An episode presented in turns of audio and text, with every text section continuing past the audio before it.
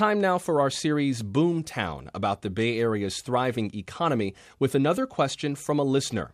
N'Jeri Eaton of Oakland wants to know if this boom is really a bubble, and if so, when will it burst? It may sound nihilistic, but for some in the Bay Area, an economic downturn may be the only way they could afford to stay here. We sent reporters Lisa Morehouse and Casey Miner to Oakland to answer N'Jeri's question.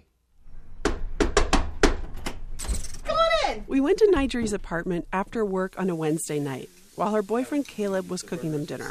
Can we grill the onions too? She lives near Lake Merritt in Oakland's East Lake neighborhood. AKA Funktown. She remembers her first visit to the Lake Merritt Farmers Market. And seeing like white Rastafarians and Ethiopians and Vietnamese musicians playing for the crowd, eating like it was just everyone. Oakland felt like a real life version of United Colors of Benetton ad. This is the first place that has felt like home ever in my entire life. So, N'Jeri's actually a friend of mine. I didn't know she'd asked KQED her question until after we got this assignment. But I do know she loves her cozy apartment. She loves Oakland. And she wants to stay here forever. But she's worried that she won't be able to. And honestly, this is all anyone I know talks about right now. I just feel vulnerable and I want control of my own space and I want to have kids someday soon. I'm on the clock. It's ticking. You know, I can't have a kid in this apartment um, and have a healthy semblance of a life. So, So here's the deal she's in her 30s with a full time job in documentary film. Her life can only stay the way it is if absolutely nothing changes. Not her job, not her rent, not the number of people living in her apartment.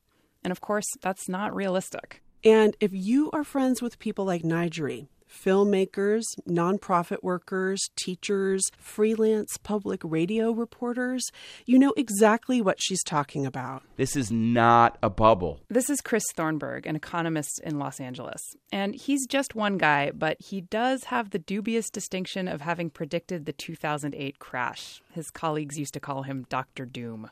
Thornberg says the money flooding the Bay Area isn't built on speculation like in the last boom. These are people with real money, with real incomes, buying these sort of properties. He says people have enough money to live in whatever cities and neighborhoods they want to. So if there's not enough high end housing, they'll just gentrify lower income neighborhoods.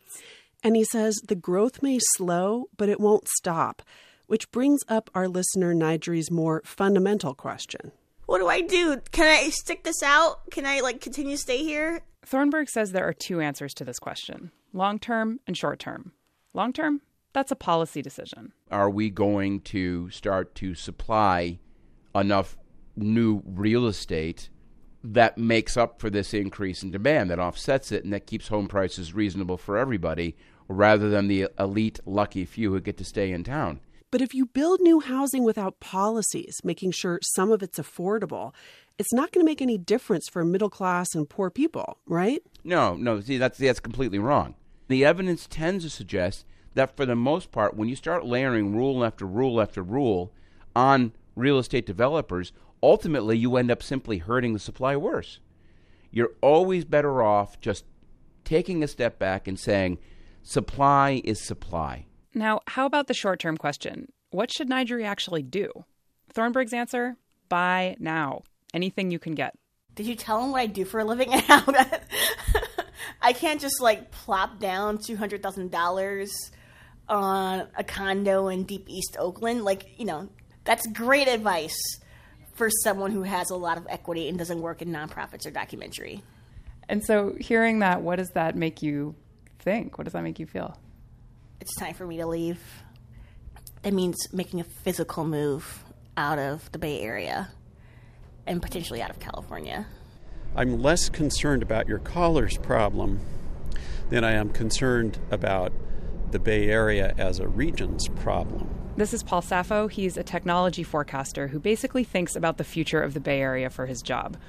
And even though he would understand if N'Jeri chose to leave, he says The exercise of that choice impoverishes the Bay Area because the caller sounds like exactly the kind of person we want to do everything we can do to keep here and and give them the opportunities that previous generations have had. Saffo says more and denser housing alone isn't going to keep people like N'Jeri here. He says we also have to build better transit, bend outdated rules, and think more creatively. People are already doing this. They're proposing things like new rules for in law apartments or banding together to buy buildings cooperatively. And Saffo says we all need to start thinking cooperatively, planning regionally, like a city state. Because even if this isn't a bubble, Saffo says booms like the one we're in now, driven by one industry, don't last forever. I think the danger today is becoming a monoculture. So we need to keep thinking about diversity in, in an ecological sense of lots of different kinds of people, lots of different kinds of industries, and um, lots of different kinds of housing. And he says that's what protects us when booms go bust. For KQED News, I'm Lisa Morehouse. And I'm Casey Miner.